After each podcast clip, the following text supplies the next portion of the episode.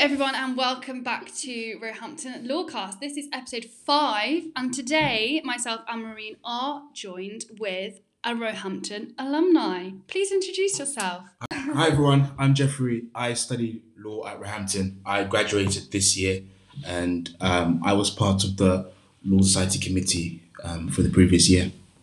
Well, what was your position? I was the president of the. I was the president of the society last year. So, Jeffrey, what was life like after Roehampton, especially in this pandemic?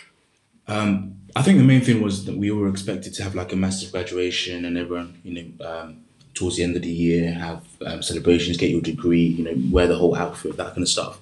So I think probably that was the biggest change. Um, I suppose with with the lectures going, with the lectures going online and everything being virtual, um, we all had to adapt in terms of learning from home, having a strict schedule to work with, all that kind of stuff.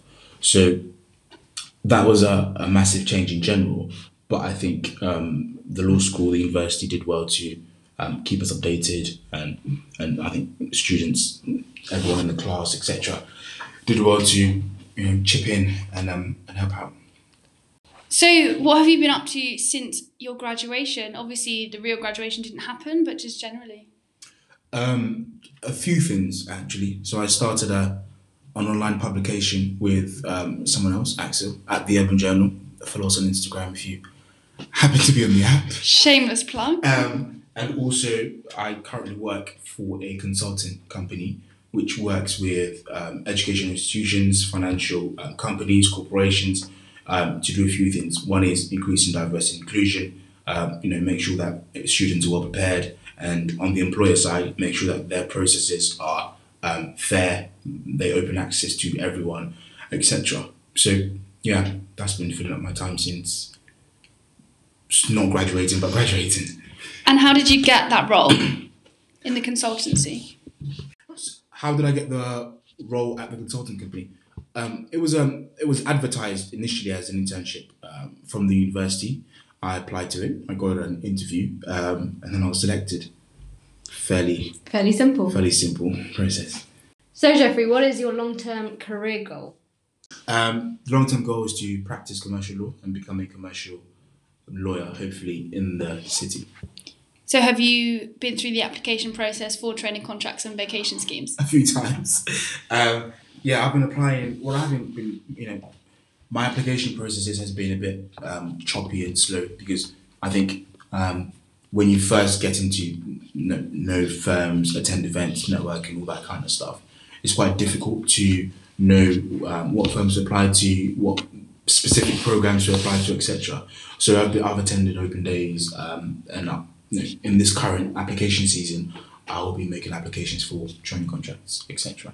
And did the pandemic affect any of your application processes as such? I think in in in one way, in a positive way, the pandemic made me a bit more focused on applications because you're at home, you're in your house, you've got a bit more time instead of traveling to and from uni, spending time here, spending time there. You can actually, um, if you're careful, schedule your time properly. So it helped in terms of me being able to um, focus on all my applications, do some research on different firms, different practices, um, the industry in general, etc., and just gain a better understanding and become more confident when um, s- um, sitting down to actually start drafting applications. So, in our last podcast episode, we put a lot of emphasis in choosing a particular area area of law to practice. How did you choose commercial? Um, I think it was a range of things. I think um, the work placements or work experiences that I've had um, and the opportunities and the stuff that I've done inside of uni um, links very well with commercial law.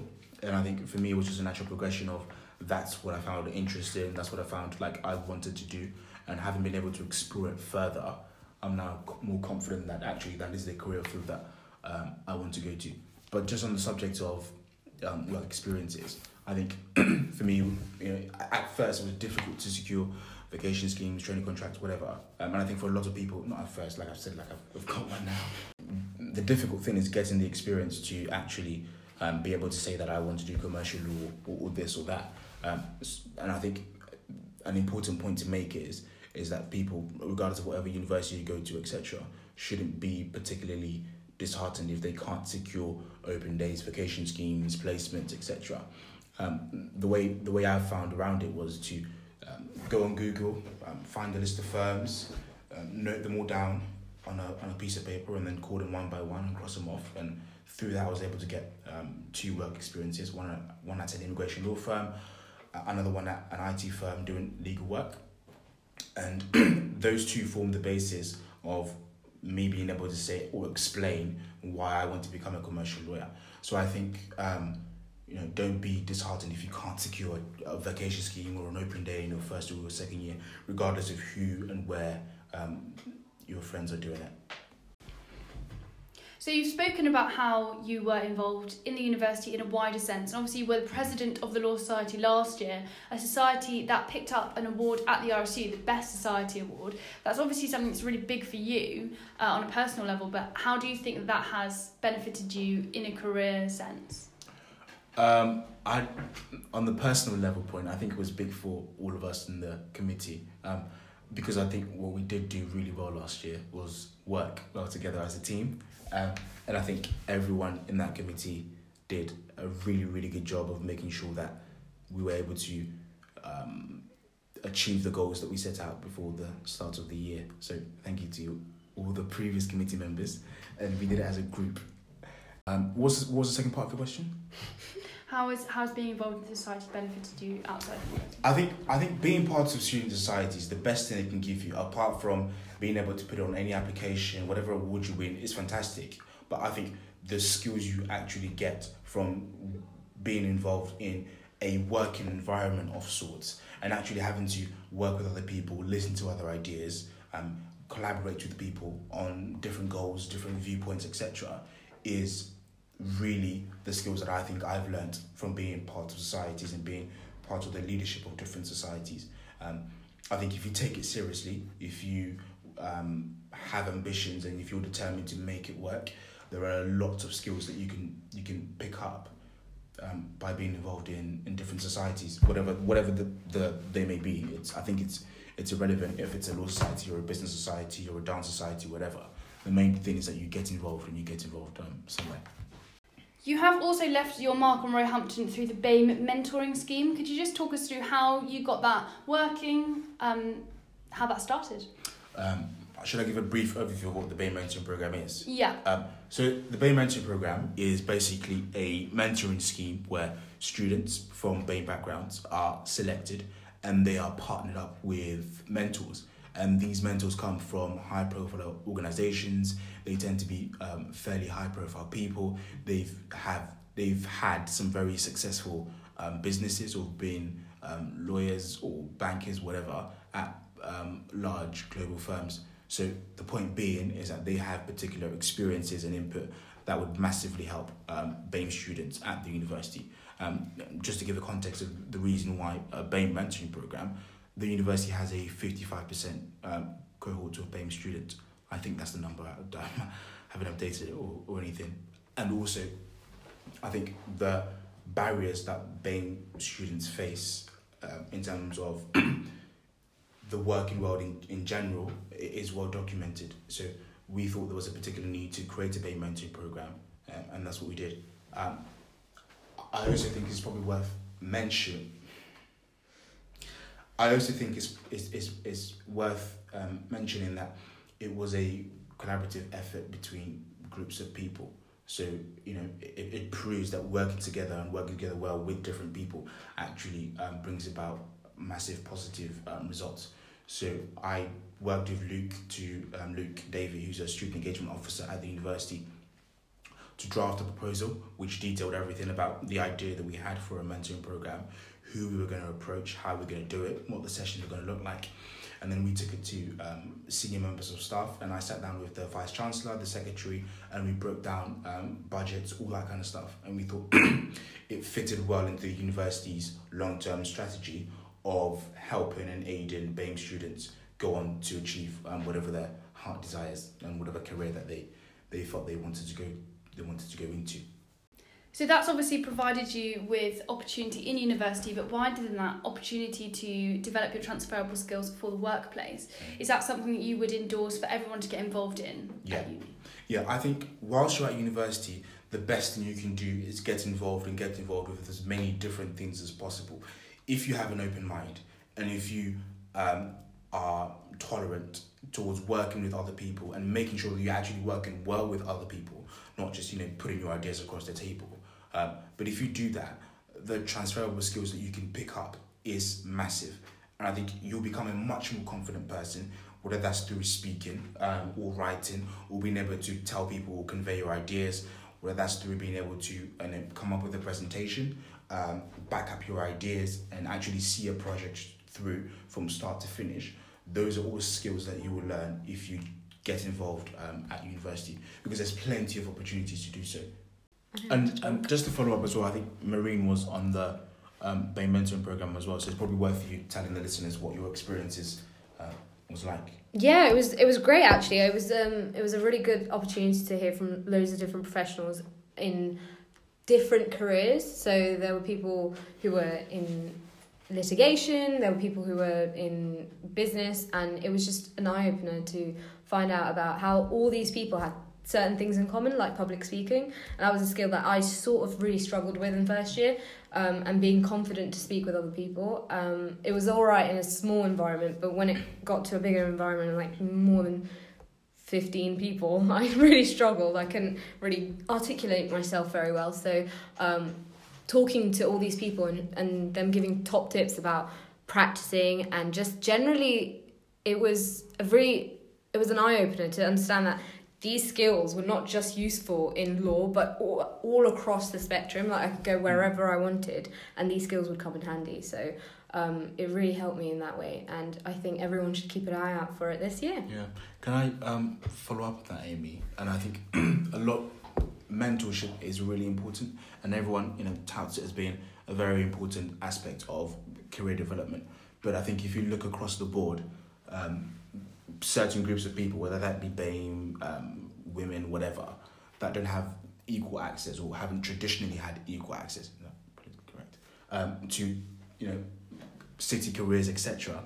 Um, don't have the same opportunities to be mentored, etc. So I think with programs like this, um, with university council members being involved, with people like Mike DiGiorgio being involved, etc., it's not only opening access, but I think students and the people, the mentors on the program are getting a very, very um, valuable experience. So Yeah, that was absolutely. that was good to hear. And on the topic of mentoring, there are more legally specific mentoring programs that you can get involved with. So there's aspiring solicitors, um, there's rare recruitment, there's grow mentoring. Um, all of those help students that come from sort of unconventional legal backgrounds um, to get into the legal profession. They put you with somebody that's already there, and I think that the benefits of those can't be overstated.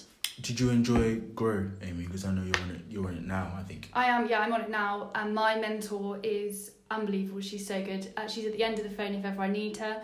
Um, she helps me with my applications, but I think more sort of broad is her help that is with how the legal industry works. You know how people are really, mm. because you can go to open days and, and events, and they'll lie to your face and say, you know, it's amazing, it's all rainbows and glitter. And she's been really real with me, and I think that's really helpful for me in my third year to really consider where I want to go with my Yeah. legal career.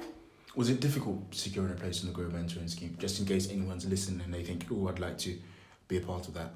Um, well, I didn't find it difficult. I just applied. There's a really big backlog at the moment, so I don't think that um, he is taking anyone on now. He being Justin Farrance, who is um, a trainee at A&O. He's the um, person that, that made Grow. Um, so all credit obviously goes to him. But I think definitely lodge an application if that's something that you think you'd benefit from. Yeah, and there's there's others like like you said, Sky and um, with aspiring solicitors. I I was on their mentoring scheme last year, and that was fantastic as well. So there are lots of different things available, um, and if you need help, I'm sure Amy, Marina, and the rest of the Law Society will be hot on their heels to help. Thank you for recommending us, Jeffrey. so, Jeffrey, as someone who has already graduated, you've Mhm. done your time at Roehampton. What are your three top tips to those starting in first year? Um, I think the first one is to seek opportunities because there are a ton of opportunities at university t- to develop key skills, competencies, meet different people, work with different people. Um, the second one would be to actively engage with your course. Um, I don't know about you, but there are some zombie students um, in my class, and I think um, being able to get the most out of your degree requires you being actively involved with um, your studies, whether that's you know talking to your lecturers, talking to your classmates, working with your classmates, etc. Um, I think that's really important. And the third thing is, I think, to have an idea about where you want to end up, but do not feel pressured if you are not um, secure in the same opportunities that other people elsewhere are doing.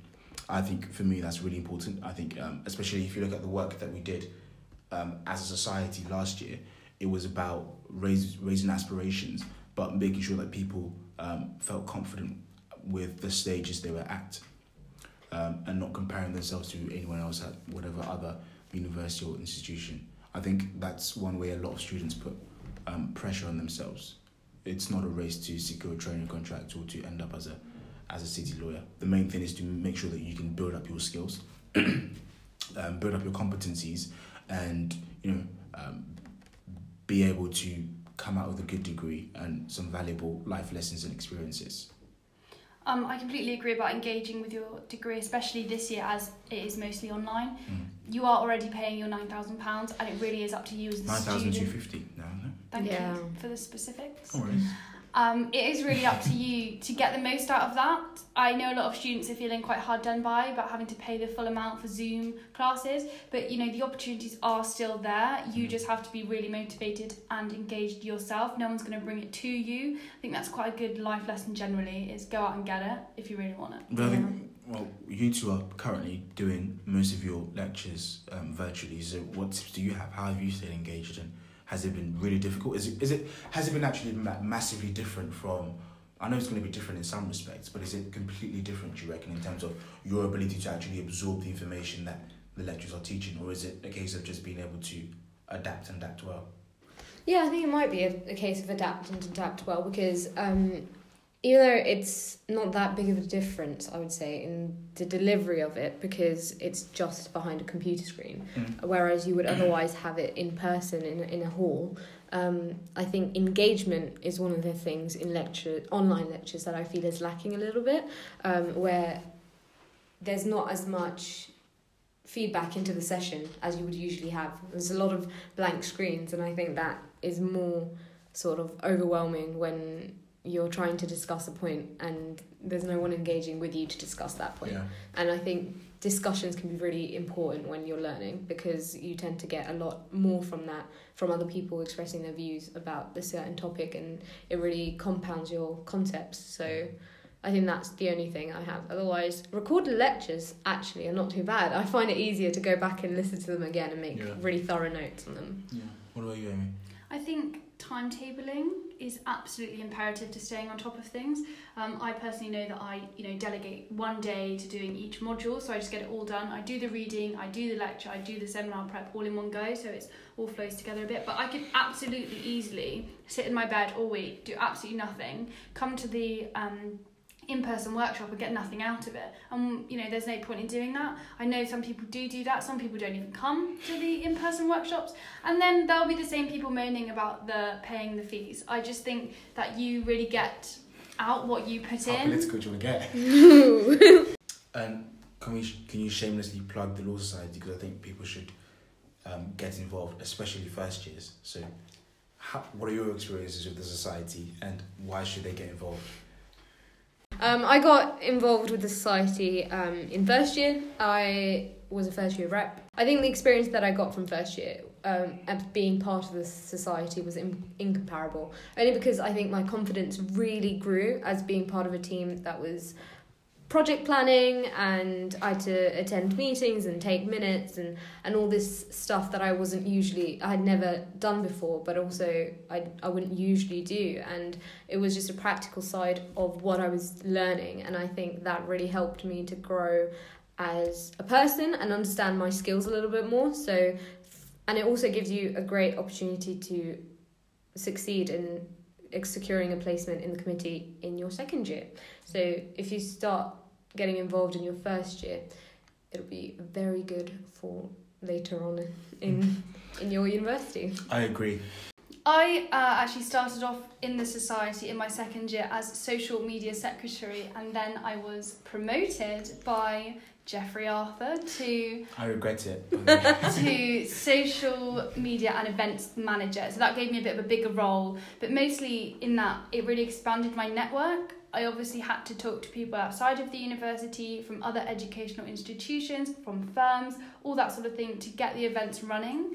Um, and even with the events that didn't quite get off the ground, that still, you know, allowed me to build those skills um, and build that network that is so important in law. But at a sort of more university level, I think it just makes you realise that there are people um, around you that are like you, like minded, they're driven, they want to go to the same places as you. So I think when you show up to lectures, or obviously now they're online, so you don't even get to meet anybody, you, you can feel really isolated, like you're the only one that actually wants to, you know, get something out of this law degree when people are just doing what they do um, when you really want to commit to it. But Distracted. Dis- yeah, distracted is what I'm trying to say. Um, but I think the, the Law Society is a really good hub of um, like minded individuals that are really driven and that will also drive you on to become a better person and inevitably increase your employability. So we're going to wrap that up there before Jeffrey has a further chance to hijack Mine and Marine's podcast. Thank you, Jeffrey, for coming on and imparting your wisdom. Thanks for having me on, guys. It was good to be back. So make sure that you follow us on Instagram, LinkedIn, Twitter. On the RSU website, you can get your membership. Please get your membership. It's only £5 for a whole year of fun. Yeah, great. Thank you very much. Thank you. Bye. bye bye.